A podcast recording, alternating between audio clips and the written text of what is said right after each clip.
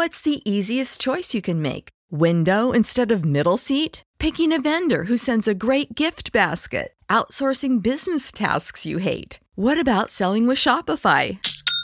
Whether you're selling a little or a lot, Shopify helps you do your thing, however you cha-ching. Shopify is the global commerce platform that helps you sell at every stage of your business. From the launch your online shop stage to the first real life store stage, all the way to the did we just hit a million orders stage? Shopify's there to help you grow. Whether you're selling scented soap or offering outdoor outfits, Shopify helps you sell. Wherever and whatever you're selling, Shopify's got you covered. Sign up for a $1 per month trial period at shopify.com slash try. Go to shopify.com slash try now to grow your business, no matter what stage you're in. Shopify.com slash try.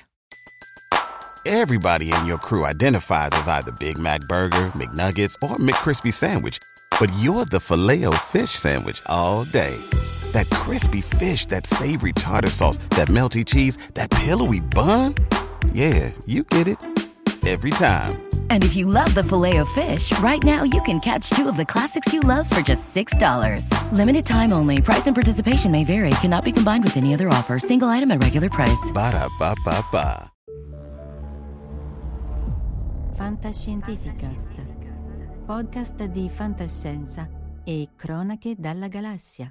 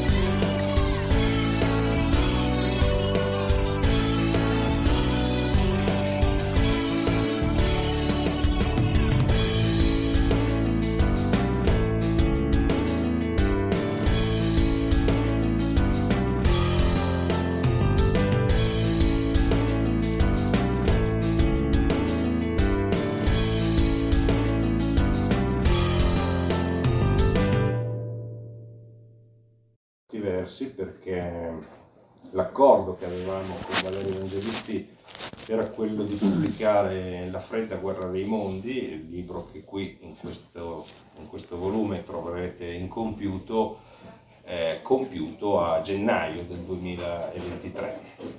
Non è stato possibile e purtroppo, cosa che ovviamente non, non passerà mai, ma è la vita, e quindi abbiamo deciso che per l'editore, che è stato senz'altro l'editore più importante di Valerio, il modo, l'unico, e il migliore probabilmente, ma anche l'unico di celebrarlo e di eternarlo, era quello di fare una, un lavoro speciale, un volume speciale, recuperando una parte della sterminata produzione di evangelisti, mettendola insieme in ordine. Come ho detto, questo lavoro è stato fatto in primo luogo da, da Franco, insieme al mio collega, al nostro collega Giordano Terini, e siamo qui a presentarlo più o meno a un anno dalla morte di Valerio. Quindi io mi taccio subito e lascio la parola agli oratori e all'oratrice. Grazie. Grazie, grazie Giovanni. Eh, vabbè, io sono contento di essere qua, eh, certo è stato più bello fare una presentazione con Valerio presente, ma vabbè, quindi desiderata non si va da nessuna parte. Almeno cerchiamo un attimo di chiacchierare del libro, che è molto particolare, di Valerio soprattutto, no? Siamo tre amici suoi, direi che possiamo parlarne le, tranquillamente, grazie a tutti per essere qua perché insomma, è sempre un momento importante poi poter parlare dei libri, degli autori, anche se gli autori non ci sono più. Eh, io faccio giusto un, un, racconto di questo libro. È un libro che eh, a me personalmente ha toccato tantissimo farlo perché, perché Valerio, lo sapete, Valerio scriveva tantissimo, aveva un modo un po' tutto suo di, eh, di, di, di vivere la narrativa e lo faceva con un impulso tutto suo di eh, rimettere continuamente mano alle sue cose e cercare in qualche maniera di farle vivere sempre in ambiti diversi, in modalità diverse.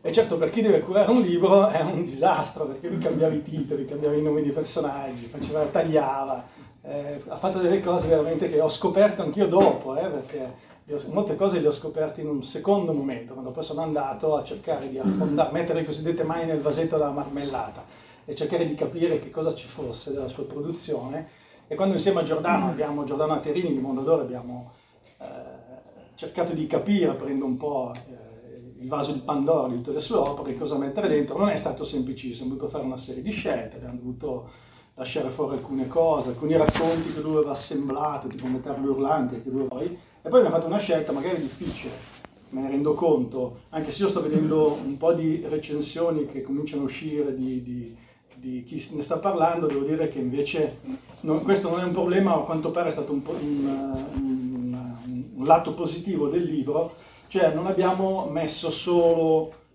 i racconti di alcuni generi letterari o del fantastico, abbiamo voluto mettere dentro un po' tutto abbiamo preso cose eh, di eh, vario tipo eh, nell'arco del tempo lui, su cui lui ha lavorato in maniera eh, molto diversa. E ehm, quello che invece ci tengo è che mh, il libro, il suo romanzo incompiuto, che dà il titolo al libro e che deriva da un racconto che lui aveva scritto per me, che avevo pubblicato su una Mille Moni Urania, eh, un'antologia italiana di autori italiani, ecco lui, io ricorderò sempre quando eh, ci siamo sentiti al telefono un giorno e lui mi diceva eh, ma questo racconto che dici, che ne faccio? La sua domanda è stata che ne faccio? E lì, eh, quando, quando Valerio diceva che ne faccio, si apriva probabilmente un mondo, no? perché chissà adesso che cosa gli è venuto in mente. Allora io l'ho buttata lì in maniera, devo dire, improvvida, perché proprio, ne fa, cosa ne faccio? Io sono, ma faccio un romanzo, buttata lì così.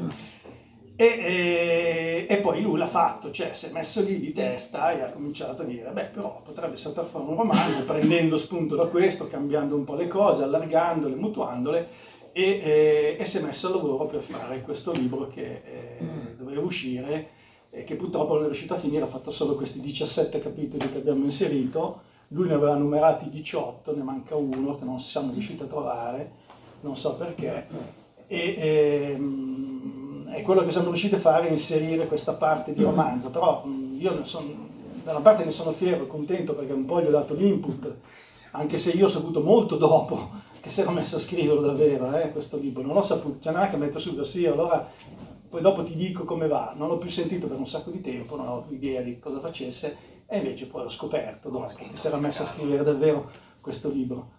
Eh, dall'altro invece un po' rimpiango perché mi sarebbe veramente piaciuto poterlo leggere tutto questo romanzo, mi sarebbe davvero piaciuto anche perché ehm, adesso chi non l'ha letto io invito a farlo con questa annotazione. La versione che noi abbiamo pubblicato in questo libro è esattamente, eh, Giovanni, quella che noi abbiamo recuperato dal testo di, eh, inedito di Valerio ok? Con il solito lavorettino che si fa di redazione, come si fa su tutti i testi, eccetera, ma questa è la sua prima stesura. Cioè, io non credo che lui sia tornato a lavorare chissà quante volte su 17 capitoli di un libro che doveva contarne 45 in tutto, no?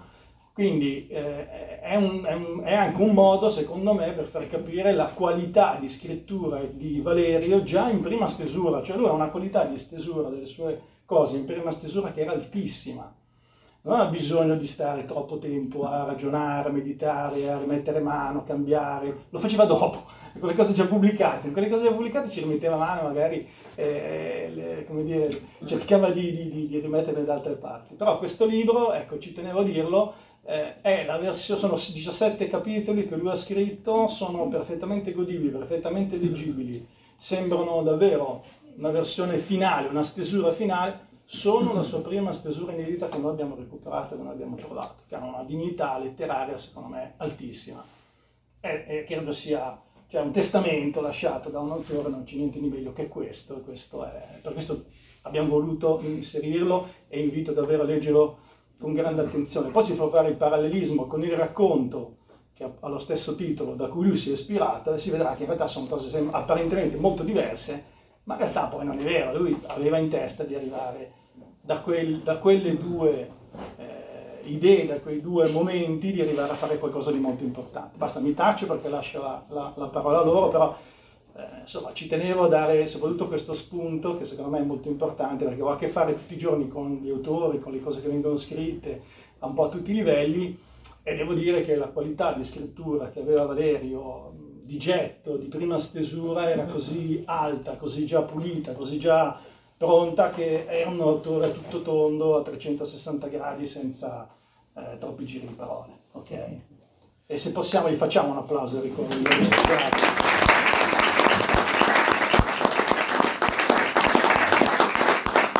Allora prendo, prendo, la palla io. Eh, sì, partirei proprio da questo aspetto della, della scrittura e del fatto di intervenire dopo, per dire due cose fondamentalmente, per far ragionare, e su, eh, sul lavoro Valerio Evangelisti, e appunto sul lavoro anche di dover curare dei testi Valerio Evangelisti, e sul, specie su questo libro, su questo libro nel suo insieme. Eh, il, primo, il, primo, punto, dicevo, del, del, lavorare sulla scrittura di Valerio Evangelisti e sulle sue stesure dei testi. Io personalmente ho curato la Titan Edition dei romanzi di Emmerich e eh, semplicemente prendendo il primo famoso volume, Nicolas Emmerich Inquisitori, ci sono più versioni pubblicate. C'è quella del 94, è diversa da quella che esce poi nella prima raccolta, è diversa da quella che esce poi nel, dopo il 2000 per Mondadori ed è diversa da quella che poi abbiamo pubblicato nelle, nella edizione finale. Perché? Perché mh, quando è stata fatta questa edizione finale abbiamo dovuto rimettere mano all'intera opera, c'erano delle contraddizioni interne, ma c'erano anche degli errori interni nei testi, nomi, nomi sbagliati. Eh, e mh, non solo, Valerio, ad esempio il ciclo di Heimer, l'ha scritto nell'arco di, dal 94 al 2018 e l'aveva sostanzialmente abbandonato nel 2010, l'ha ripreso dopo. E quando ha scritto l'ultimo nel 2018 me, me l'aveva mandato perché eh, nel frattempo stavo scrivendo il saggio su di lui, quindi me l'aveva mandato in anteprima su America, eccetera, e io lo, lo chiamo e dico Valerio, guarda, bellissimo, eh? c'è però un problema. Il tal personaggio Emerick l'ha già incontrato, certo, non è che, che, vuoi far finta di nulla. Eh, allora ah, questo qua ci metto mano subito e l'aveva modificato.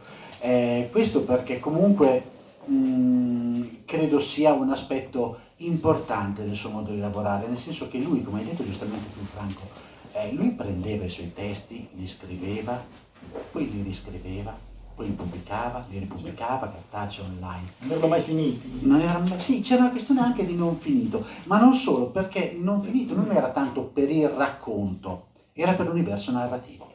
Perché se noi prendiamo, e qua vengo al libro, così dopo lascio la parola a Felice, insomma, eh, se io vengo al libro, libro, i racconti che sono pubblicati in questo libro, non c'è solamente il fatto di dire eh, la, la fredda guerra dei mondi in distopia è diversa o uguale eh, rispetto al romanzo breve incompiuto. C'è anche un altro fatto, ovvero eh, lui scrive racconti ma poi non è detto che fossero la stessa traccia. Un esempio per tutti, i Fratelli della Costa, il racconto è contenuto qua, poi diventerà Veracruz, la trilogia dei pirati, ma la, ma la storia è diversa.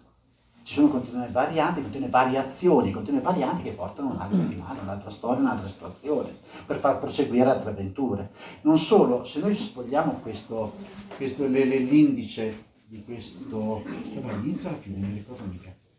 Qua alla fine, trovate se noi scorriamo l'indice di questo libro, troviamo racconti che appartengono ad esempio all'universo narrativo di Emmerich e non solo i divertissement che aveva fatto come recensioni di Dan Brown e c'è quello Nuke che sono molto divertenti in cui praticamente Nuke e Dan Brown finiscono nelle grinfie di Emmerich e, e potete immaginare cosa possa succedere. Ma se noi prendiamo Paradise è un racconto che qua è un racconto, è un racconto ma poi diventa parte di Black Flag uno dei due, dei due racconti di Black Flag, dall'altro è Pantera, ma Paradise è il racconto che porta Lilith da Paradise, appunto sulla Terra, direttamente a Rex Tremende Majestatis, perché Rex Tremende Majestatis di Emmerich del 2010 Lilith atterra sulla Luna dove poi, riporterà in vita Emmerich. Eh, se noi andiamo avanti troviamo eh, la Sala dei Giganti, che è una prima redazione con un livello futuro completamente diverso di La luce di Orione, sempre del ciclo di Emmerich. Se noi prendiamo Ogorica, tu sei maledetta, è un gioco bellissimo di egg per il lettore, perché in Ogorica, tu sei maledetta, le due ragazze che vengono appena appena citate, sono poi le protagoniste di Cerudek. E, sono, e, c'è proprio il luogo che viene rimandato, e sono tutti dei rimandi interni col romanzo. Quindi costruzione proprio di un universo narrativo, di un'architettura che coinvolge il lettore, che lavora con il lettore potrei andare avanti ancora a lungo, mi limito Fuga dall'incubatrice eh, oppure William Reich contro l'America, anche questo qua è un testo nato all'interno dei misteri dell'inquisitore Eimerick, perché è lì che introduce eh, William Reich. E se noi andiamo a prendere Controinsurrezione invece ci troviamo che Controinsurrezione è il primo embrione del romanzo sul risorgimento. Sul risorgimento. E I romanzi sul risorgimento per loro volta sono un prequel sostanzialmente del, del ciclo del Sole da e quindi c'è, c'è tutto, una continua costruzione di un universo narrativo esteso eh, che viene ehm, man mano espanso, man mano espanso. E questi racconti sono proprio una traccia, prima di tutto, di tutto questo. Perché nel racconto, è la prova della fredda guerra dei mondi, è proprio un territorio, dice ok, intanto ho fatto questo, fra guerra dei mondi sia chiaro che vengono ripresi dei riferimenti tematici e anche nominali dal ciclo di Emery nelle dimensioni future, okay? perché Euroforce e altre realtà che, che troverete nella fredda guerra dei mondi sono realtà che provengono direttamente dall'universo di Emery. Allora, tutto questo è la costruzione di un universo narrativo in continua espansione e sperimentazione, che chiaramente porta alle contraddizioni interne nell'universo narrativo che costruisce però eh, poi questa appunto diventa la bellezza di poter leggere insieme delle, delle scelte di racconti, poi io da filologo rompiscatole dico cavolo se avessi messo però in, appendice le varianti d'apparato io sarei stato molto più felice. Però eh, lì comunque c'è tutto il fatto che proprio un libro del genere diventa importante per far vedere eh, non solo di far leggere, non solo dei racconti, anche comici, e poi casomai parleremo del comico perché è un elemento di Valerio poco considerato perché è molto importante, eh, non solo dei racconti godibilissimi in sé, ma anche porta direttamente nell'officina di Valerio.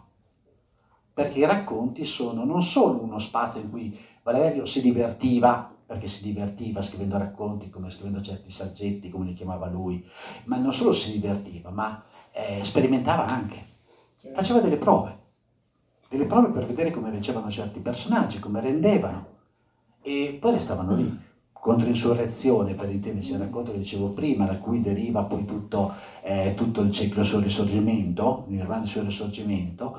Controinsurrezione nasce in una libreria qua vicino, via Mascarella, al Mondo Infoshop, un incontro con, ehm, oddio, oddio, ho un vuoto, eh, ci conosciamo benissimo, com'è?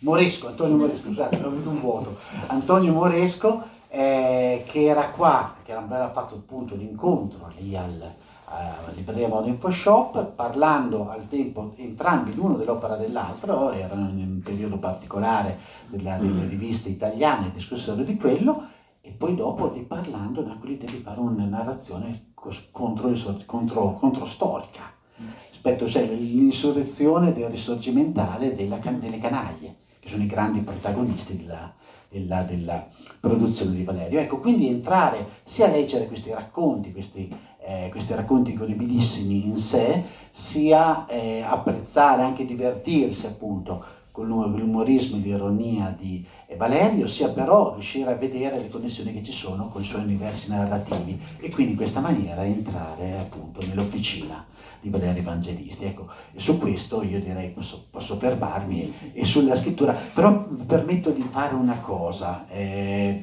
ieri eravamo, ieri era l'anniversario della morte di Valerio ed eravamo stati, ci sono stati mh, in questi giorni, stati da venerdì a domenica, erano stati organizzati tre giorni l'associazione Valerio nata per Valerio Evangelisti e eh, Sole l'Avvenire ha organizzato tre giorni di incontri, eccetera. Ma ieri in eh, Radio 3 eh, hanno fatto, hanno dedicato mezz'ora agli evangelisti, mi hanno chiamato e, e mi ha fatto una domanda che quando Loredana, Loredana Perini me l'ha fatta, ho detto, questa domani è Licia. Domani questa domanda la faccio diretta a Licia perché mi piace. Nel senso che mi ha chiesto, questo adesso vi passo la parola, la situazione era questa, mi ha chiesto, Alberto, ma perché eh, i cicli? Perché organizzare a cicli la razione? E io, che ho, li ho analizzati in un largo, eccetera, ho eh, questa domanda è la domanda più ovvia e, e allora come tu visto sono in diretta radiofonica potevi farmela poi avevo scritto in realtà potevi magari mandarmi allora e allora niente allora si ragiona del, del, dei cicli allora le cose che mi vengono in mente sono due. Eh, immediatamente allora prima di tutto lui preparazione storica eh, sperimentava trovare i personaggi poi approfondiva la questione quindi serviva un respiro forse più ampio eh, ma c'è anche un'altra cosa che non è da dimenticare, ovvero che c'è una sempre... Cosa succede? Ah, ok, cioè, pensavo che passero le astronavi.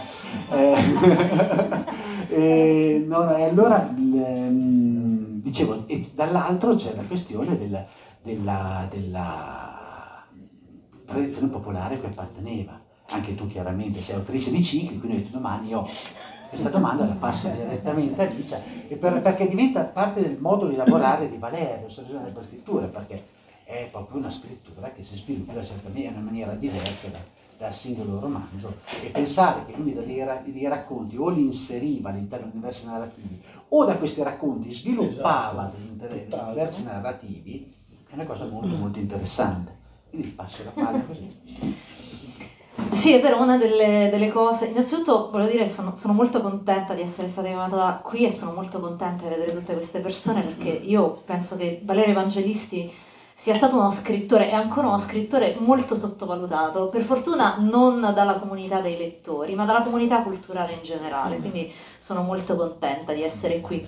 E sì, è una cosa che io ho notato appunto quando ho cominciato a leggere il libro, c'è una specie di evangelisti versa, se vogliamo usare un termine, no? Un po' come che va un pochino di moda tutte quante le cose in qualche modo sono collegate e mettere insieme tutti quanti i vari racconti eh, permette di cogliere immediatamente questo aspetto che magari eh, è più difficile riuscire a ricostruire su tanti libri diversi che sono separati. Qui invece appunto questa dimensione è evidente perché sono tutti uno vicino all'altro e sono anche molto d'accordo con questo fatto del vedere il processo che per me come scrittrice ovviamente è una cosa preziosissima. Io sono molto contenta quando riesco in qualche modo a cogliere il processo creativo eh, di altri autori e appunto il fatto che ci siano dei racconti che in qualche modo si richiamino l'un l'altro, vengono poi sviluppati in storie più lunghe, è una cosa secondo me molto bella che permette effettivamente di entrare, mh, non dico nella testa, ma sicuramente nel processo creativo dell'autore, capire effettivamente come da una singola idea poi ne nascessero altre,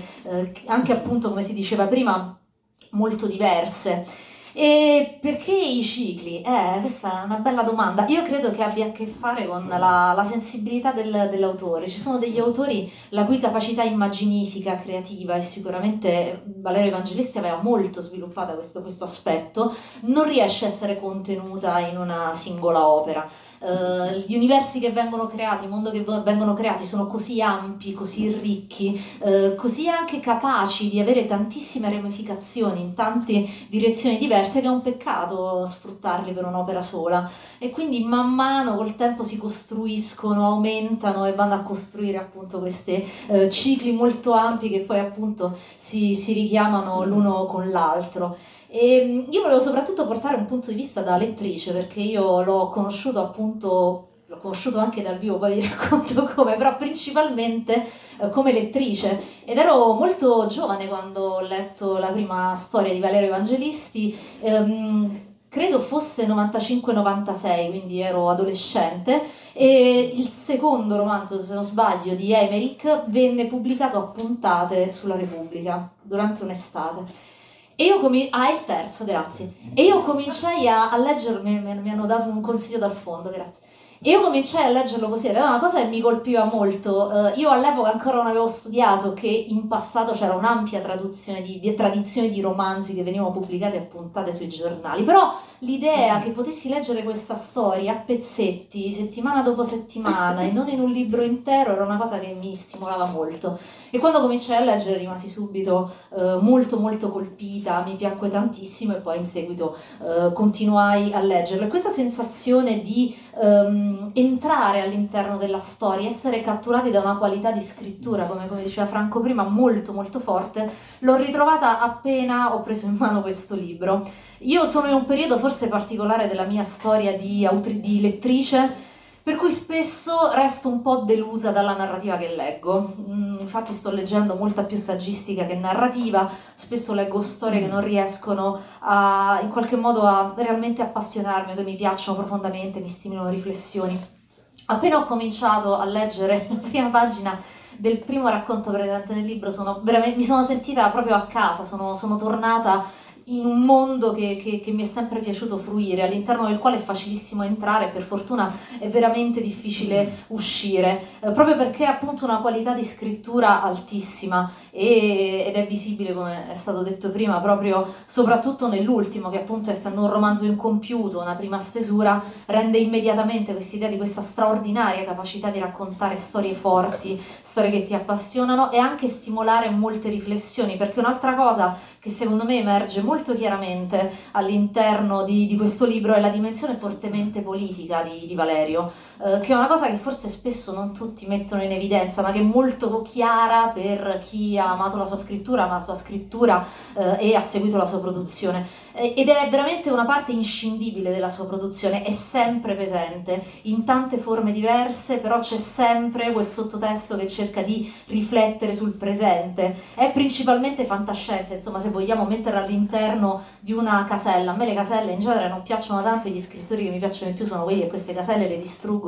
e possono essere collocati in, in varie posizioni diverse, però diciamo possiamo in qualche modo appartenere alla fantascienza, ma una fantascienza fortissimamente radicata all'interno della, della, della riflessione sul presente, eh, che quindi ti fa vedere sostanzialmente cose che noi abbiamo già sotto gli occhi, ma che solo i più grandi sono in grado eh, di far venire fuori in maniera così forte, così efficace e anche appassionante, perché siamo nell'ambito della letteratura di genere, che molto spesso è eh, considerata una forma di letteratura minore, bla bla bla, tutte quante le cose che sappiamo, e che invece quando è nelle mani di una persona così, di uno scrittore così straordinario, diventa invece una forma appunto di, di riflessione sul nostro mondo potentissima, più potente probabilmente anche di certe forme di narrazione cosiddette mainstream. Io ho un amico scrittore anche lui, Francesco Dimitri, che addirittura dice che um, il fantastico in generale, la speculative fiction è il modo migliore per parlare uh, di, della, della, nostra realtà e del nostro mondo. Io non sempre sono d'accordo, però quando leggo Valerio Evangelisti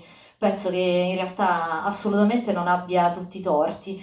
E volevo concludere ricordando quando ci siamo incontrati e, mm, ci capitò nel 2018, abbiamo ricostruito, eh, perché eh, Repubblica ci chiese di fare un'intervista doppia. E io quindi venni qui a Bologna, andai e tornai sostanzialmente in giornata per fare questa cosa, ero agitatissima perché era uno scrittore che amavo molto e per me era sostanzialmente un mostro sacro, quindi quasi ero spaventata, diciamo, no? Perché poi uno tende, tendeva un pochino a identificarlo con Emerick, no? A immaginarselo un po'... eh sì, a immaginarselo questa figura molto ed è stato un pomeriggio bellissimo, bellissimo in cui ha, abbiamo parlato di tante cose che riguardano la letteratura, la letteratura di genere, gli immaginari, il racconto. È stata una delle, delle esperienze più belle della mia vita, devo dire. Ero stata veramente contentissima di, di, averlo potuto conoscere, di aver potuto condividere con lui le riflessioni che avevamo su, su, sulla letteratura e sul racconto delle storie. E quindi niente, è veramente una enorme perdita che lui non, non, sia più con noi. Lo dico spesso, manca tantissimo e continuerà a mancare tantissimo per molto tempo. Ci ha dato tantissimo, però poteva darci ancora, ancora tantissimo. Avremmo ancora tantissimo bisogno di lui. E, però insomma la, la cosa bella di chi produce arte, narrativa, e che in qualche modo rimane. Eh, le, le, storie come le sue sono in grado di parlare al di là della vita della persona che le ha prodotte, al di là anche delle vite delle persone che, che le leggono. Perché secondo me le, le storie di, di Valerio rimarranno, quindi non si esauriranno con noi che siamo qui, con quelli che li hanno lette quando lui ancora c'era e nei prossimi anni, ma secondo me rimarranno proprio come canone letterario.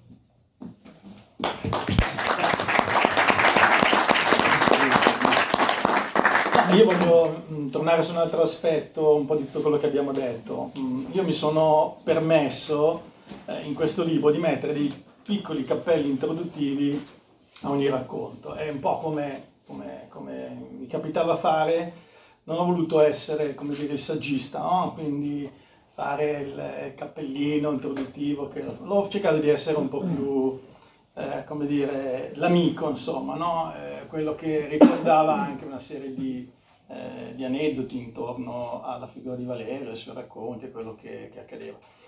Però è stato complicatissimo, è stato difficilissimo per, per, per, per i motivi di cui si è detto finora, no? perché eh, bisognava scegliere alcune, alcuni racconti, scegliendo alcune versioni di questi racconti. Mi ricordo Fuga da Gotham City, che c'è una versione che ho pubblicato vecchissima su eh, che aveva un finale completamente diverso, un'altra troncata con un finale eh, a metà dove, eh, che aveva rielaborato in modo che funzionasse, però fosse mh, com- semanticamente, politicamente e narrativamente contrario a quell'altro che aveva nell'altra versione. Allora, quali scegli dei due? È complicato perché non è una roba semplice, no? Riuscire... Allora, eh, ho dovuto fare un po' di, di, di, di salti mortali, per questo io in quelle piccole introduzioni cerco di eh, come dire, codificare un po' tutto questo lavoro e questi salti mortali che abbiamo fatto.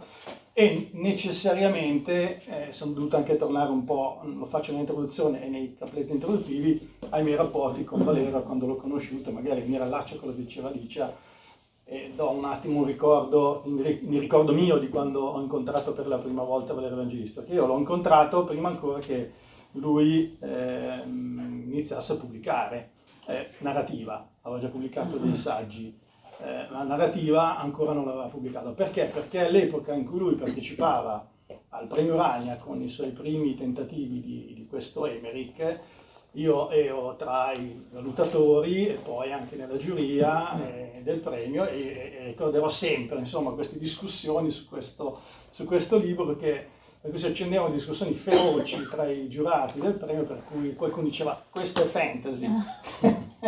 No, no, questo è fantascienza. Allora c'era la lotta no? e lui poveretto per tre anni ha patito questa cosa. E lui per tre anni non ha vinto il premio Ragna perché si scatenava la battaglia su eh, è fantascienza, no, è storico, no, è, fan, è fantasy, no, non si sa, boh, che cos'è. E allora più o meno tutti riconoscevano che era bravissimo, che era veramente un talento che aveva una capacità pazzesca, però che era? la casella, man- la casella man- maledetta mancava. E io questa cosa me la, me la ricordo benissimo, finché poi dopo lui, eh, quando vinse, l'anno in cui vinse, io quell'anno lì per una serie di motivi non, non partecipai alle, alle, selezioni finali del premio Ragna. E vine a sapere dopo che, che, che aveva vinto. E, quando ho saputo che aveva vinto, appunto, mi, questa cosa mi ha, mi molto interessato, ho detto, bene, allora cosa ho chiesto? La prima cosa che ho chiesto è, quindi ha scritto un nuovo romanzo di Emmerich come gli altri? Sì, ma quindi l'ha cambiato in modo che fosse fantascienza, perché, vi dico una cosa a latere, c'era uno dei membri della giuria, Vittorio Curtoni, che a un certo punto l'ha chiamato e gli ha spiegato la storia, la faccenda, prima dell'ultimo che dicevi, guarda, tu sei bravo, eh, però c'è questa diatriba pazzesca per cui eh, qui risulta che il, penso che sia fantasy. E lui, Valerio, questo me lo disse Vittorio Curtoni, che è un altro caro amico, mi disse mi fa, io non ho mai sentito uno così infuriato al telefono con me, come questo Valerio Evangelista, perché gli aveva detto che era fantasy, e lui si era infuriato a morte, perché lui aveva un'idea per cui non era assolutamente fantasy, era tutto, era l'esatto opposto del fantasy. Quindi quando decise poi di partecipare lo fece con un romanzo e io chiesi, ma allora quindi ha cambiato, ha fatto più fantascienza? No, è un testardo, ha voluto andare avanti lui ha voluto convincere noi che fosse lui pronto per Urania, non che si dovesse mettere un'etichetta particolare. Questo era un po' vero, cioè ero disposto a rischiare la quarta volta di perdere ancora, pur essendo stato avvertito stavolta. E c'è poi quando vinse, insomma, sappiamo tutti il straordinario successo no, che, che, che, fece quel, quel, libro. E io quando l'ho incontrato personalmente la prima volta, perché c'è stato un incontro a Milano, eravamo io, Vittorio Curtoni, Giuseppe Lippi, che era il curatore di Urania, eh, Riccardo Valla, che era un altro personaggio insomma, della fantascienza che faceva anche lui in giuria di Urania, e poi Valerio Evangelisti. Ci siamo incontrati a Milano, siamo andati a mangiare una cosa e c'è questa scena bellissima perché Valerio si siede un po' tutto emozionato, diceva, eh no, perché qua ci sono Giuseppe Lippi, eh no, Vittorio Curtoni. Poi un certo punto tira fuori dalla, dalla tasca un foglietto, lo apre ed era una pagina intera di giornale del manifesto che aveva fatto un'intera pagina su di lui e con, e con il libro e con Urania, no? Al che lì più cultori si risultavano a guardare la pagina dicendo è la prima volta che un giornale nazionale, il manifesto all'epoca funzionava abbastanza, era la prima volta che un giornale nazionale dedica una pagina intera a uno scrittore. E lui tutto imbarazzato disse, ma forse perché siamo amici, ci conosciamo un po', insomma, però sì, bella questa cosa, ma era sempre molto titubante, come a dire, boh, non so bene perché parlano di me in questo modo, sinceramente. No? Ho scritto un libro e questa sua mm, eh, come dire, sorpresa continua, no? questo suo sorprendersi del successo, del fatto che ci fosse intorno gente che lo, che lo, lo ammirava, sem- c'è sempre stata. Cioè io l'ho sempre vista, da quel momento in poi l'ho sempre riconosciuto, quello era il Valerio Evangelisti che conoscevo, no? anche se in questo suo aspetto un po' ogni tanto da Emerick, eh, ovviamente lui ci giocava su questa roba, però poi dopo alla fine era sempre un po' così. Per lui aveva questo lato suo un po' ironico, molto forte. Lui, lui, usa addirittura il termine comico, mi è piaciuto quando l'hai tirato fuori, non usavo usare il termine comico. Sì, in alcune cose sì, però proprio di, di, di suo carattere, no? lui era piuttosto, era piuttosto, ironico, era sempre piuttosto, eh, come dire, sorrideva sempre anche quando non lo faceva vedere. E questo è un aspetto che vi assicuro c'è sempre stato fin dai primi giorni di visto, però era una persona determinatissima ed era una persona con delle idee chiare e non era disposto, cioè è una testimonianza, non so se, se capite, molto importante perché Curtoni gli aveva spiegato perfettamente come fare a vincere il premio Ragna. Gli aveva spiegato e lui ha deciso di seguire la sua strada per l'ennesima volta, rinunciando magari a vincerlo ancora, no? eh, per non tradire quella che era la sua idea di narrativa di cui voleva portare avanti.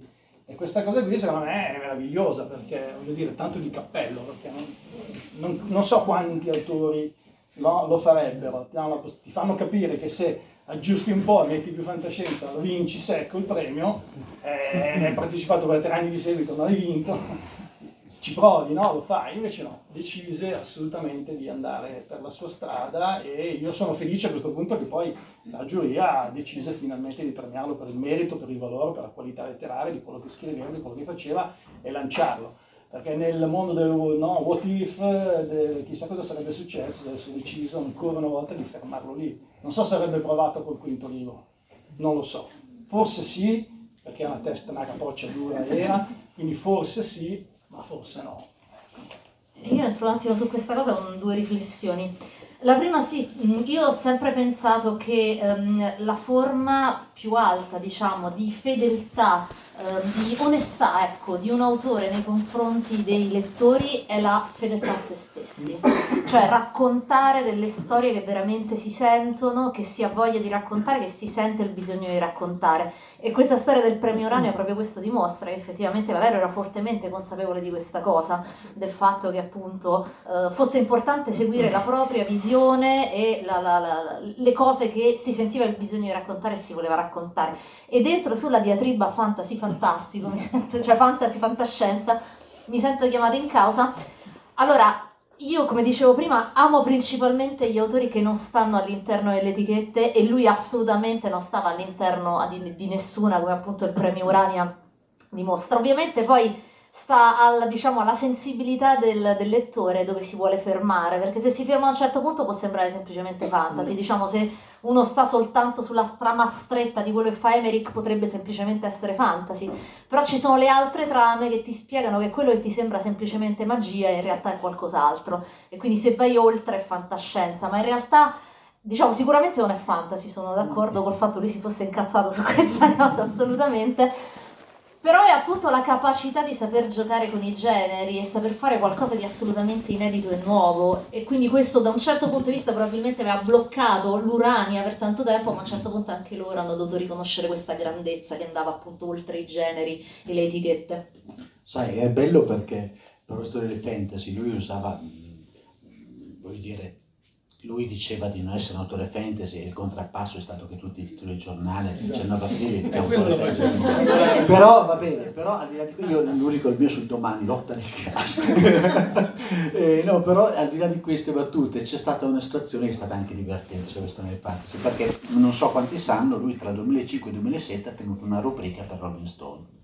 E questa rubrica è una pagina che usciva tutti i mesi eh, quasi tutti i mesi uscita e quindi lui faceva recensioni e schede di gruppi metal, metal classico. Lui era appassionato di musica metal, di thrash metal in particolare, cioè l'incontro tra il metal e il punk hardcore, insomma c'è la matrice punk che interessava molto.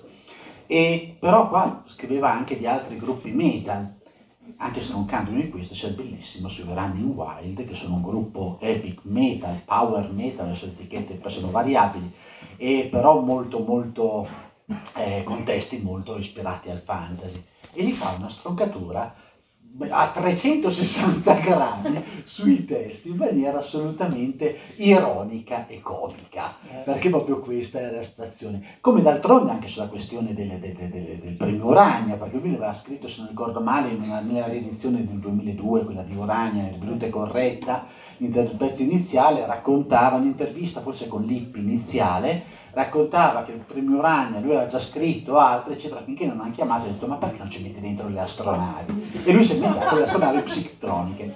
E, e, il, e lui così, così aveva fatto, insomma questo qua già è grande ironia, cioè, però io ti dicevo proprio quello del, del tuo editore, tu lo dici addirittura comico, sì sì, io dico anche comico e ironico, ma perché va ricondotto al discorso politico? Al discorso fortemente politico, è una delle forme, delle retoriche che usa per costruire il discorso politico all'interno delle sue narrazioni.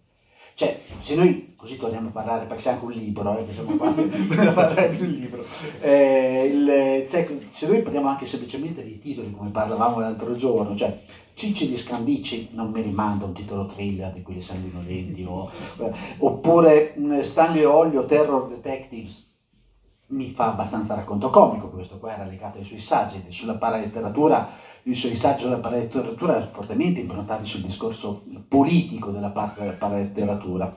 Se noi andiamo a prendere ad esempio eh, quello, uno che, che me l'ero dimenticato, che però è bellissimo, che è il procuratore, il procuratore Sciabolaro e il caso Nazario Sauro, che è niente meno che su Cesare Battisti. No? Allora, che succede? Che Cesare Battisti è omonimo di un patriota ehm, e Nazario Sauro è uno dei nomi risorgimentali per eccellenza della toponomastica odierna. E, e, costruisce tutta una cosa di giochi sui nomi, sui nomi lui si diverte sempre tantissimo, si diverte sempre tantissimo. E quelli proprio una, è una chiave del comico, i, i nomignoli che lui usa diventano poi dopo tutte delle, delle delle prese in giro, dei, che mettono in atto dei meccanismi che sono a volte esilaranti. Tra l'altro, per chi leggerà il libro, vi avverto che c'è addirittura un racconto erotico. Eh, io infatti sul comico stavo pensando a quello perché devo dire che il racconto è erotico è stato tutti, veramente il top. No, ma mentre lo leggevo io ogni tanto, stavo in treno peraltro, quando, quando l'ultimo viaggio lo fa e ogni tanto mi partiva veramente il, il sorrisino, anche devo dire su Emerick uh, e Palariuk e Dan Brown, veramente meraviglioso devo dire. Quindi sì, anche questa dimensione de- dell'ironico e del francamente comico effettivamente anche è, è, molto presente. No, ma è molto bello vedere tante opere insieme, perché appunto uno riesce a cogliere tutte quante queste cose che separatamente magari è più difficile vedere, cioè proprio una panoramica, se vogliamo, completa pur nell'essere fatta da, da frammenti, che però insieme vanno a, a spiegare molto bene com'era la, la, la sua narrativa e com'era anche lui. Ma sì, ma una narrativa totalmente poliedrica, no? Cioè io credo che il merito soprattutto di questo libro è che c'è il, il racconto di formazione, c'è il racconto sociale, c'è il racconto politico, c'è il racconto d'avventura, c'è il racconto fantastico, c'è, c'è tutto, cioè c'è un, veramente la narrativa a tutti i livelli, c'è il racconto comico, c'è quello erotico, c'è il diario eh, struggente in prima persona che, che, racconta un momento della vita, no? Cioè c'è veramente dentro tutto Valerio Evangelisti, quello che abbiamo cercato di fare è quello di cercare di rappresentarlo tutto. E tutto sommato il romanzo incompiuto che c'è alla fine, secondo me, è quel ehm, non voglio usare l'espressione brutta la ciliegina sulla torta, ma è il punto fine, a fine frase, cioè quello era il, la sintesi di tutto quello che è stato Valerio, che si interrompe perché si è interrotto Valerio, perché si è interrotta la sua vita banalmente, se no sarebbe andato avanti a scrivere chissà di cosa, perché a me è quello che più, più mi preme, mi premeva, che ho dentro, quello che mi manca è riuscire a capire che diavolo avrebbe fatto di quel libro, cioè che libro, tu hai capito che tipo di hai capito che tipo di libro, di libro è? Allora, Io non sono riuscito a capire. Lui mi aveva accennato delle cose, però poi tra l'accennare e poi il momento dello scrivere ci passa un certo. universo, eccetera. Ma quello che mi è venuto da, ridere, anche lì, da ridere alla fine, non c'è e a cavoli, proprio come nella tradizione popolare, nel momento topico, l'avete preso, adesso, e adesso che succede? Esatto. Eh, proprio come la tradizione popolare, mi sembra fatto apposta. Il classico, tra adesso che succede? Eh, per, eh, adesso eh, te, ti, ti il, punto, il punto un po' ironico, un po' serio, un po' di, tipico di Valerio Evangelisti, no? cioè della serie. Io qua potrei, sai, sarebbe dovuto andare ovunque. Sì, sì, sì, sì. Per a questo punto immaginatevelo voi, penso che il messaggio sia, no? Perché io sarebbe dovuto andare ovunque. Ma anche perché il concetto che è alla base di quel racconto lì, che sono una rielaborazione di viaggi nel tempo, è quello che lui porta a compimento nel ciclo di Emmerich nell'ultimo volume del ciclo di Emmerich lui spiega proprio questo concetto ed è quello che poi sviluppa, vedi, per parlare sempre di espansione, e che poi sviluppa lì. Quindi è un concetto di viaggio nel tempo che è fondato, e qua mi piacerebbe che tu da fisica proprio parlassi di questo aspetto, perché lui tira in ballo spesso dei concetti eh, fisico-matematici, magari eretici per intenderci, e io lì non ho gli strumenti per andare a dire mi sta portando in giro, mi piace essere portato in giro così, non so qua, però eh, a, a, volte mi sorprendeva per il tipo di ricerche che andava a fare tipo fisico. Non so se tu hai avuto anche sui suoi testi anche questo tipo di... Sì, no, um, viene citata la meccanica quantistica all'interno sia del racconto che, che del romanzo, del, diciamo il romanzo ancora non ci arriva più o meno, però eh, insomma il racconto assolutamente sì, no no è assolutamente corretto, io poi appunto sono un po' sensibile a queste cose ovviamente. E poi la meccanica quantistica di tutte quante le branche della fisica è in assoluto la più bistrattata perché oramai tutto è quantistico, no? l'equazione dell'amore eccetera eccetera e invece no, secondo me è anche anzi didattico perché appunto è raccontato in modo efficace e perfettamente coerente con quelle che sono le leggi della fisica, quindi è quasi un racconto divulgativo se vogliamo da un certo punto di vista. Diventa curioso perché diventa anche una conclusione, perché il primo Emery, che quando il primo personaggio del mondo presente che introduce è Frullifer, no Frullifer, adesso la fila del Frullifer, eh, ed, è, ed, è, meraviglioso perché lui riesce a farci nel, lui praticamente nel, nell'Urania, primo Urania, in realtà lui non entra in scena come personaggio, ma c'è il suo libro, no? Mentre come personaggio è poi nella riscrittura che, e nel, come personaggio lui arriva, riesce a farsi accettare al professore e il professore dice cavolo mi trovo di fronte all'ennesimo che contesta Einstein e con la questione meccanica quantistica. Quindi praticamente c'è una sorta di chiusura in qualche modo del ciclo, quindi a maggior ragione scoccia. Diciamo così. Esatto, infatti. Ecco, per tornare un po' a Valerio, io un'altra cosa che mi piace ricordare è che dopo un periodo di... Valerio aveva pubblicato tutti i suoi romanzi con Urania, no? del ciclo di Emmerich, ciclo di Emmerich, perché lui era molto legato, eccetera. Poi a un certo punto si è interrotta questa, questa pubblicazione, no? Cioè i libri suoi ormai, come dire, uscivano a, un certo livello, mettiamola così, perché uscivano giustamente in rilegato, negli Onus Mondadori, poi venivano ristampati negli Oscar, no? tutto il giro che, insomma, che conosciamo degli autori, per cui la cosiddetta ricaduta poi in, in edicola, quindi nel, nell'ultima, del, eh, alla base diciamo, no, della, della, catena alimentare editoriale, eh, per un certo periodo assolutamente non, era, non, non si faceva più. No? Adesso io non ero io eh, l'edito di Urania all'epoca, quindi non so bene i motivi per cui questo, questo improvvisamente però io quando sono diventato di Urania, invece ho detto no, ma scusa, eh, comunque il ciclo di Emmerich il ciclo di Emmerich, i lettori di Urania l'hanno letto, siccome storicamente 70 anni di collana, eh, c'è, c'è, anche una storia di collana, perché non deve continuare il ciclo? Allora ho chiamato Valerio eh, ne abbiamo parlato e lui, figurati, lui è saltato subito, esatto, diceva io non aspettavo altro che tu mi dicessi questa cosa qui, perché lui poi era abbastanza timido, eh, cioè non, non, si faceva mai avanti nelle proposte. Io adesso non so voi, ma io personalmente o gli tiravo fuori io le cose, o lui difficilmente si proponeva, cioè andava a, a proporsi. Ma quando gliel'ho detto, immediatamente poi... Eh, infatti ha fatto una call con, con la sua agente Laura Grandi e ah sì sì sì, sì assolutamente, assolutamente bisogna farlo. E, e ho avuto il privilegio, posso dirlo, di riuscire finalmente a ripubblicare tutto e arrivare alla fine, cioè quindi avere tutto il ciclo di Emery pubblicato in Urania, lui era felicissimo, contentissimo. E poi però mi diceva ma mica finisce qui, perché l'ultima volta che, che col fantasma di detto, ma non, non guarda che non finisce qui. Bene, andiamo avanti per quanto mi riguarda, bene, andiamo avanti. Quindi probabilmente era un po' eh, quello di cui abbiamo parlato. No? Eh, adesso io non ho avuto la possibilità di mettere le mani nel suo computer, quindi eh, probabilmente dentro ci sono ancora cose rimaste, ancora cose altre cose importanti. Lui stava lavorando in parallelo, quantomeno a livello di appunti sì, o di costruzione, sì, esatto. al terzo volume del Risorgimento, quindi, certo. eh, che, aveva, che, aveva, messo da parte proprio per, certo. per seguire, per fare romani di fantascienza. Esatto. Quindi, e eh, poi non si sa bene, magari ci sarebbe stato America anche di dentro, non lo so, io non posso dirlo, non possiamo dirlo, non lo, so. non lo sappiamo. Po- poteva metterci di tutto, poteva metterci di tutto. Una volta, perché lui una volta che appunto questa concezione di viaggi del tempo che ha messo in gioco il Thierry Neymer, a quel punto c'erano portali per ovunque. Eh sì. Io gli ramenavo per il portale in vita Pantera, infinita di volte, però, il, però Pantera fa anche altri me lo chiedono però lui no, era più in quel momento quando, quando mi parlava più indirizzato altrove. Io poi adesso non, non, so se vogliamo anche fare intervenire qualcuno del pubblico, perché tra l'altro nel pubblico c'era anche il fondatore eh dell'associazione certo. Valerio Evangelista, quindi se vogliono dire qualcosa anche dell'associazione, perché c'è tutto un, un mondo che è continuato insomma attorno a Valerio.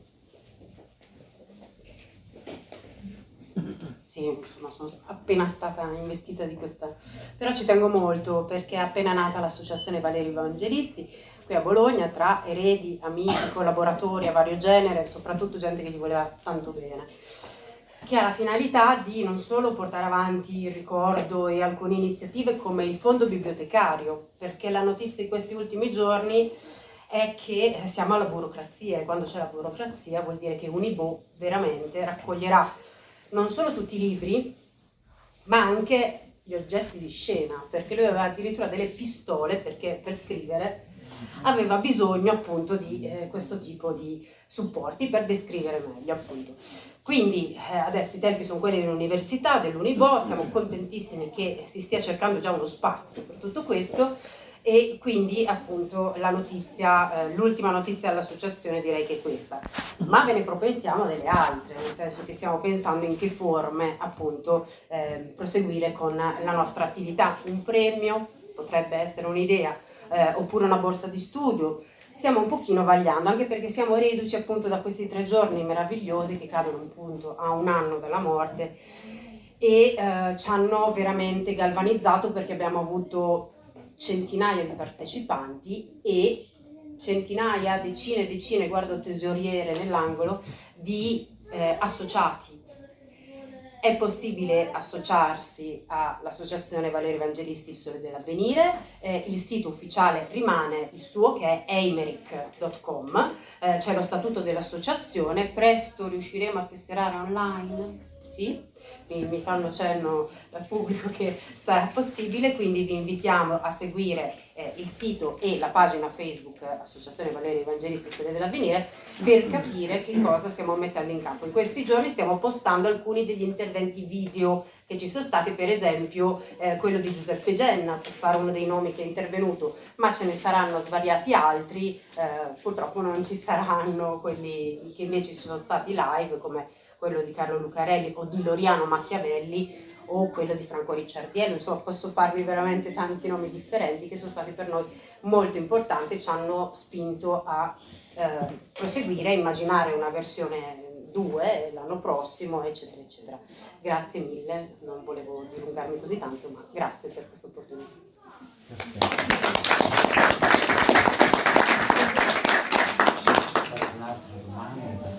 qualcun altro domande o curiosità?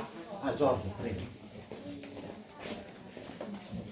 No, c'era solamente una testimonianza, eh, molto spero breve, anche perché eh, insieme a um, altri eh, ho avuto eh, la fortuna, se vogliamo, comunque l'opportunità eh, di vivere questa stagione di passaggio dal Valerio storico e militante politico a quello di scrittore e militante politico, perché poi è rimasto tale di fatto.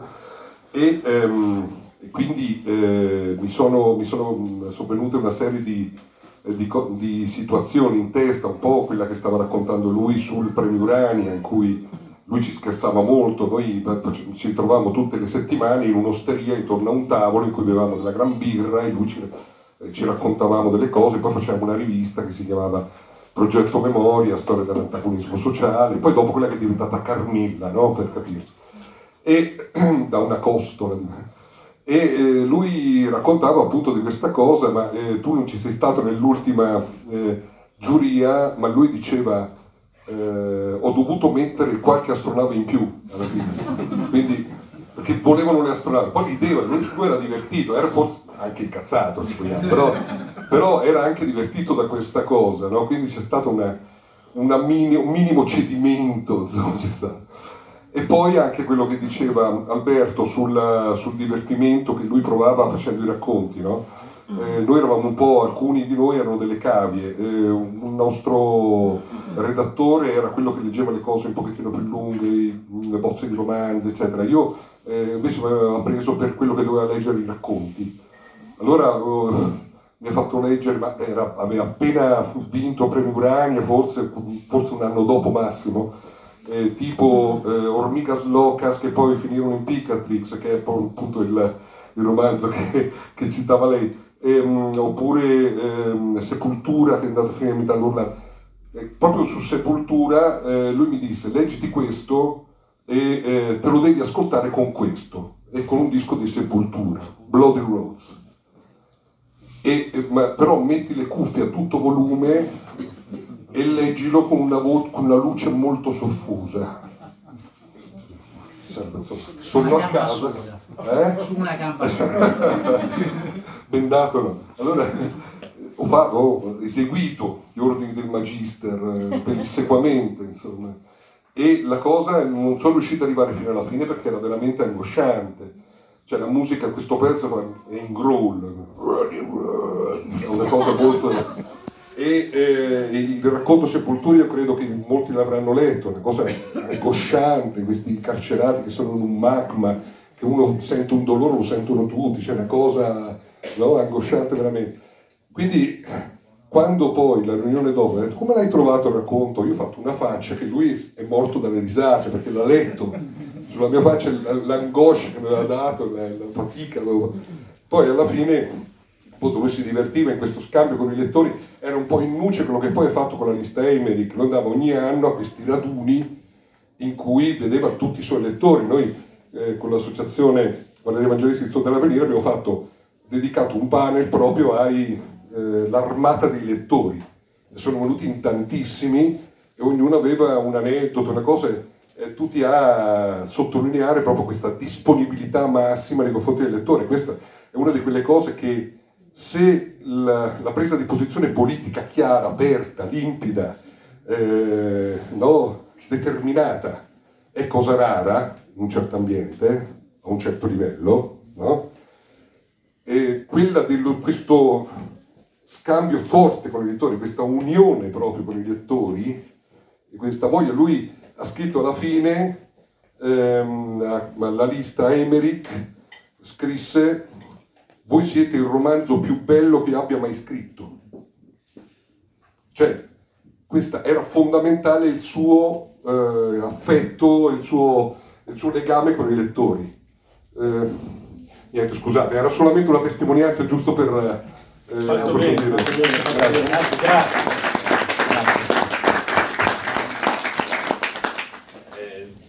Rinnovo i ringraziamenti a Licia, Franco e Alberto e a tutti voi. E volevo aggiungere che per chi volesse approfondire, oltre al libro naturalmente, Sul sito Mondadori abbiamo costruito una pagina in cui abbiamo cercato di mettere in ordine il catalogo, con, eh, il catalogo di Valerio Mondadoriano con eh, tutti i libri e segnalo anche, mi permetto, un pezzo uscito su doppiozero.com ieri di Alberto, veramente completo, profondo e, e sentito. Vi ringrazio anche per il tono che avete usato nella presentazione che è stata profonda, brillante e, anche a tratti divertente e ho una domanda. Eh, così poi mi taccio, ho una, così, una, una riflessione che facevo io, uno scrittore che ha spaziato nel tempo e nello spazio è tra gli scrittori italiani che più si identificano con una città, che è Bologna se qualcuno ha da... Quindi qualcuno Chi... tre sono io di Bologna. Eh, che infatti guardavo soprattutto no, te. Io mi pianto invece del fatto che non essendo di Bologna non potevo, non potevo fare questi incontri, queste riunioni. Ma, eh... Soprattutto a mangiare. Eh? Sì, va bene. Ma eh, io, non, francamente io non, non lo so eh, quanto, sicuramente considerato un autore di Bologna, eccetera, ma eh, c'è anche questa situazione per cui Valerio eh, sì, ho parlato di Bologna, ma non era l'autore, Bologna, cioè non è un Loriano Machiavelli, ok? Eh, Bologna non è una protagonista dei suoi, dei suoi No, no, parlavo proprio di sì, ambiente. Sì, no, è una cosa curiosa però, perché quello che dici, eh, Valerio, Valerio Evangelisti è quello di Bologna, sì, in effetti. Poi eh, è anche vero un'altra cosa, che eh, rispetto, tu dicevi giustamente, la questione della ricezione critica, no? Sì tantissimi hanno scritto. Io ricordo ad esempio, così ricordiamo una, una persona, Severino Cesari, quando fece l'intervento eh, per, per eh, l'introduzione alle prime tentativi di raccolta del ciclo di Emmerich, eh, e anche lui diceva, cioè, non si può non misconoscere l'ironia in questa, in questa situazione, eccetera. Eh, Severino Cesari, tantissimi personaggi, scrittori eh, e critici letterari hanno scritto di Valerio non hanno scritto, eh, diciamo che tantissimi lettori, c'è la testimonianza prima, da, da, continuano a leggere Valerio, l'hanno letto. C'è una produzione di fanfiction su Valerio, c'è una produzione di fanfiction, fan art, video art, fumetti, eccetera, c'è tantissimo, quindi è ben presente, ben radicato eh, Valerio nella, nella, nella, nella. Però, dicevamo, Bologna. Bologna in tutto questo non è così centrale, sia perché Valerio non, non è come Loriano che costruisce un personaggio città che si muove, sia perché eh, Valerio ha costruito mondi. Quindi se come paradigma ok Valerio Bologna e soprattutto magari per questioni politiche, ricordate per quello, eh, Valerio ha costruito mondi, quindi era, lui mm, diciamo, non aveva bisogno di Bologna come personaggio, come città. Lui era stato in grado, tu correggimi se sbaglio perché la costruzione di mondi se, se parte in causa, ehm, ha proprio costruito degli universi in cui praticamente i lettori si ritrovavano. E questa è la sua grandezza. E costruiva dei discorsi con i lettori, con i quali poi si incontrava, virtualmente ricordiamoci che è stato il primo, con la mailing list che è stata citata prima, a costruire non un sito, non un blog, non una bacheca in cui lasciava dei messaggi, ma una mailing list, cioè un, un, luogo di scambio con i lettori, in ambienti virtuali, in anni ancora in cui non c'era poi tutta questa eh, confidenza con questo tipo di comunicazione. Ecco, quindi sì, diciamo se devo rispondere alla domanda Bologna, eh, io dico sicuramente Valerio è noto come autore bolognese, eh, qua a Bologna è intervenuto tante volte, anche politicamente parlando, nella vita politica di Bologna, eh, ha partecipato, eh, dire, anche alle, ultime elezioni, diciamo, era, era significativamente presente, eh, però il, ehm, diciamo che ha avuto comunque una, eh, un, un discorso molto più ampio per cui lo si identifica magari come bolognese, ma non la sua opera con Bologna, assolutamente, questo perché, eh, ci ripeto, tante volte ha ambientato scene a Bologna, eh, soprattutto nei romanzi del Risorgimento, dell'Avvenire, c'è il famoso episodio eh, di Guidi che c'è l'assalto a Palazzo da Curzio dei fascisti, eccetera, eccetera. Quindi sicuramente, in particolare in quei romanzi, c'è Bologna, ma non è, non è il, il centro del suo discorso Poi per la costruzione dei mondi invece ovviamente passo la palla a Alice.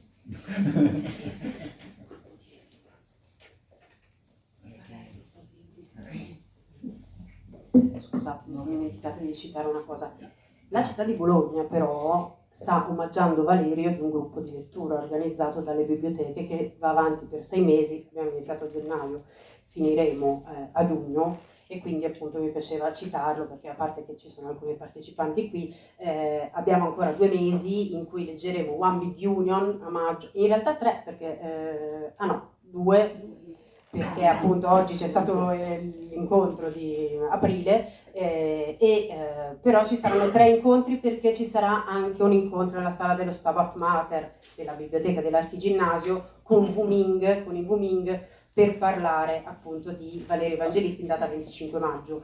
In 24 invece ci troviamo al eh, COP Galvani, eh, di Piazza Galvani, COP Zanichelli di Piazza Galvani, alle 11 di mattina, come tutti eh, i gruppi di lettura si tengono appunto alle 11 eh, di mattina presso ehm, COP Zanichelli di Piazza Galvani, ehm, per questo gruppo di lettura voluto da una serie di eh, persone eh, e di enti, tra cui appunto Biblioteca dell'Archiginnasio, adesso purtroppo è andato via Michele, ma eh, comunque sia Biblioteca dell'Archiginnasio, il patto per la lettura del comune di Bologna, eh, la appunto libreria eh, di Piazza Galvani, Coppa Zanichelli, eh, noi già partecipavamo come associazione Valerio Evangelisti, quindi insomma la città lo sta ricordando, avremo un incontro su One Big Union eh, a maggio eh, e l'ultimo incontro sugli anni del coltello a giugno, questo per chi vuole partecipare appunto ai prossimi incontri, scusate e la, la Feltrinelli invece l'ha dato oggi, quindi è stato eh, citato altri libri, la Feltrinelli è qua invece,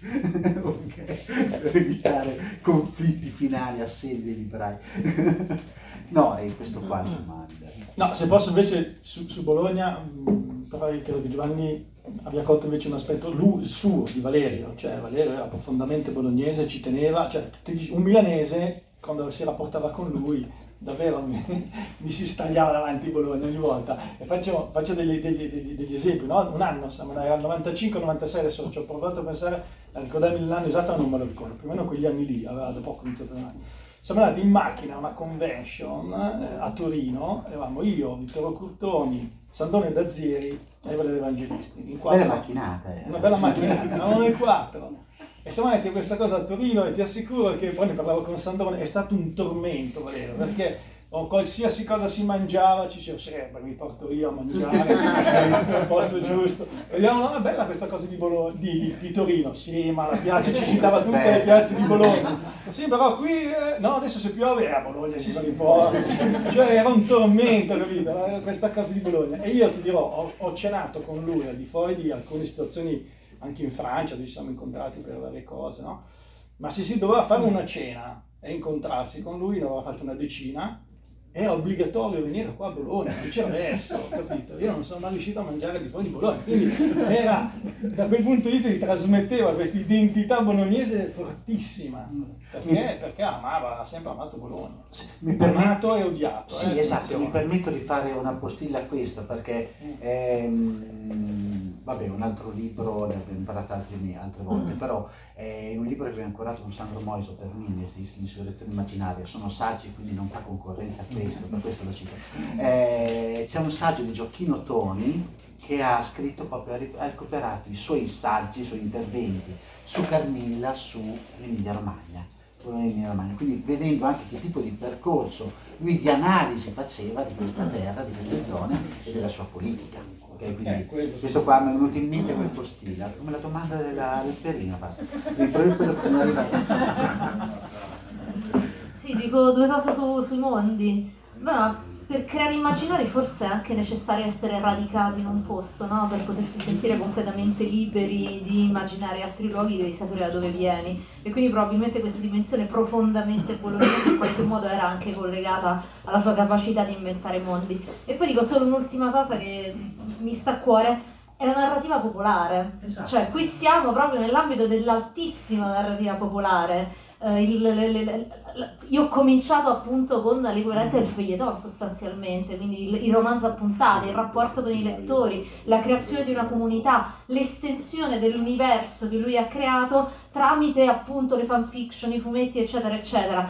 Ed è appunto la narrativa pop alla sua massima potenza, quindi lui ci ha dimostrato quanto la narrazione popolare può essere forte, può creare legami e può, ripeto ancora una volta, parlare di noi, di quello che facciamo nella nostra società, di quello che faremo, di quello che stiamo diventando. Esattamente.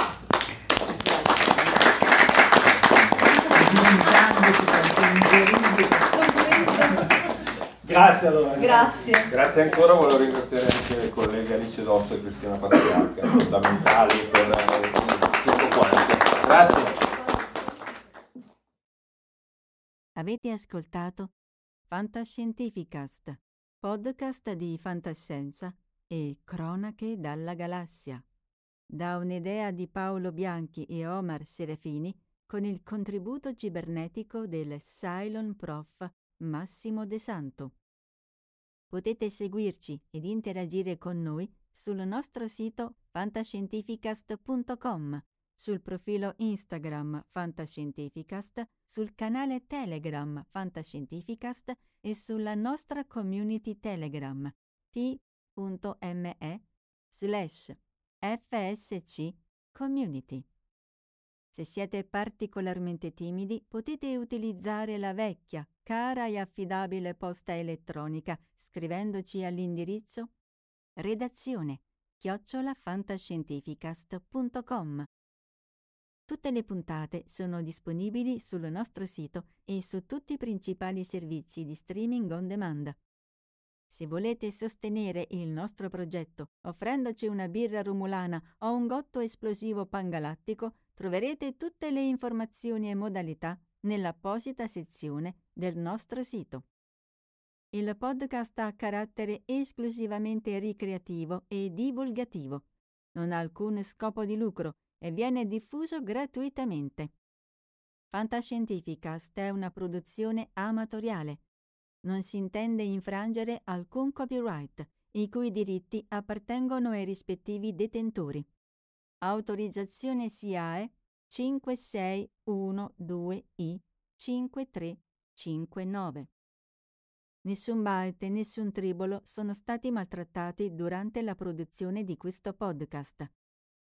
Val 9000 e l'equipaggio di Fantascientificast vi augurano lunga vita e prosperità e vi danno appuntamento al prossimo episodio lungo la rotta di Kessel. E ricordate, la fantascienza finge di guardare dentro il futuro, ma in realtà guarda il riflesso della verità che è davanti a noi.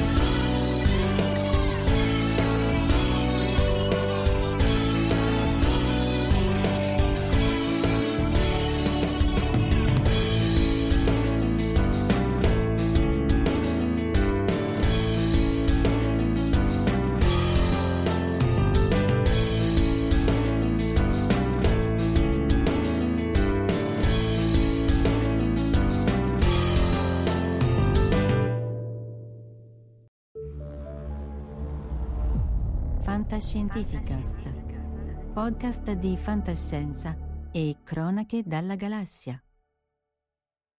What's so special about Hero Bread's soft, fluffy, and delicious breads, buns, and tortillas? These ultra low net carb baked goods contain zero sugar, fewer calories, and more protein than the leading brands, and are high in fiber to support gut health. Shop now at hero.co. Everybody in your crew identifies as either Big Mac Burger, McNuggets, or McCrispy Sandwich, but you're the filet fish Sandwich all day. That crispy fish, that savory tartar sauce, that melty cheese, that pillowy bun. Yeah, you get it every time. And if you love the filet of fish, right now you can catch two of the classics you love for just $6. Limited time only. Price and participation may vary. Cannot be combined with any other offer. Single item at regular price. Ba da ba ba ba.